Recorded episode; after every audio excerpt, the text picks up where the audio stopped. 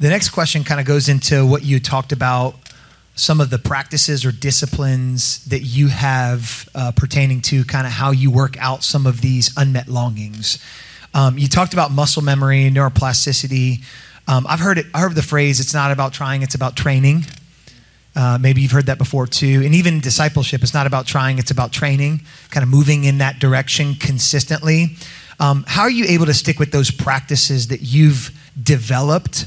be it prayer, meditation, solitude, Bible reading, whatever it is. How have you, because I think that's the hardest part for people.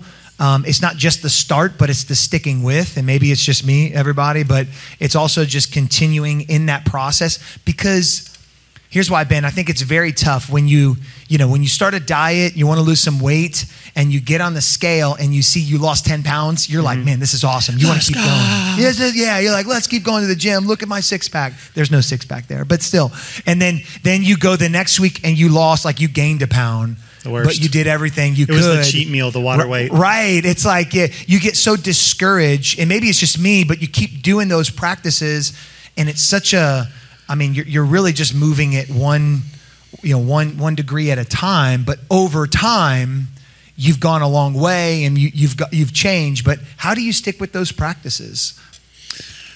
That is an excellent question. Let me think on that. But I've seen I've seen so many shifts of motivation. And I think here's some research I'll cite one of my mentors, a guy named Randy Newman, not the singer from Stuart Little, but uh, he's a, he's an author, and um, he did his dissertation on why people came to faith in college. Interviewed 60 different people. It was everything from I wanted to belong to uh, I, I never had a father to I just feel so guilty and ashamed. I think there's different motivations at different points in our life. And a lot of those have to do with our unmet longings. But what I found with so many people I've worked with is initially it starts with the pain point. I just want to stop this. I want my marriage to be saved. I want to stop turning my back on God. I want to get rid of the shame. I want to stop, for me personally, the past year, I want to get over this fear of heights. You know, it kind of seems ridiculous, but it's, it's not. I have to have empathy and compassion towards myself and kindness because kindness and condemnation will get us a hundred times further, or, or not condemnation.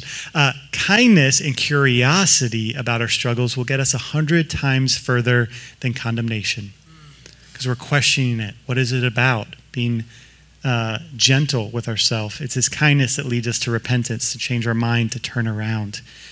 And um, so, what I've seen, the motivation is often it starts with I just want this behavior gone, this struggle gone.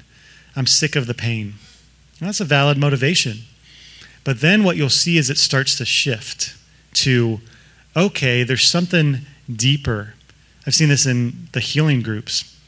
About six months in, um, the motivation will start to shift from the behavior, and I want to stop feeling ashamed, and want to stop, you know, I just want to stop feeling bad to oh my gosh, I feel like I'm finally connecting with people and my ministry is getting better. And I finally feel honest before God and men. And I finally feel like I'm living out the one another's in Scripture. And I finally feel fulfilled. And what I thought was my problem was actually my attempted solution to survive in life.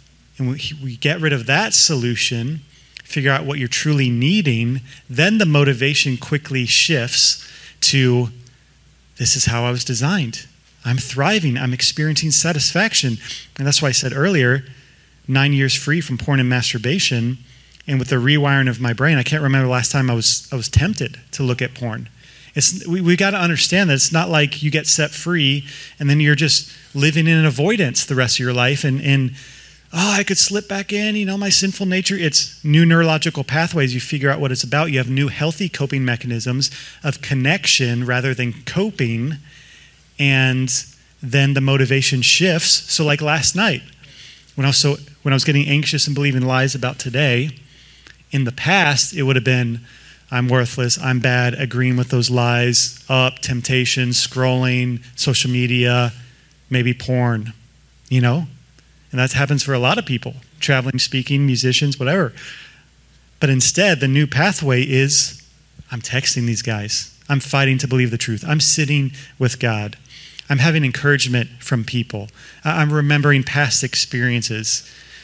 And what the enemy wanted to use for evil last night, or what he, you know, God redeemed for good. And it was just a sweet experience of communing with, with God and being able to walk in today like, let's go. Let's get some sweet revenge against the enemy. This is going to be fun. So the motivation starts to shift.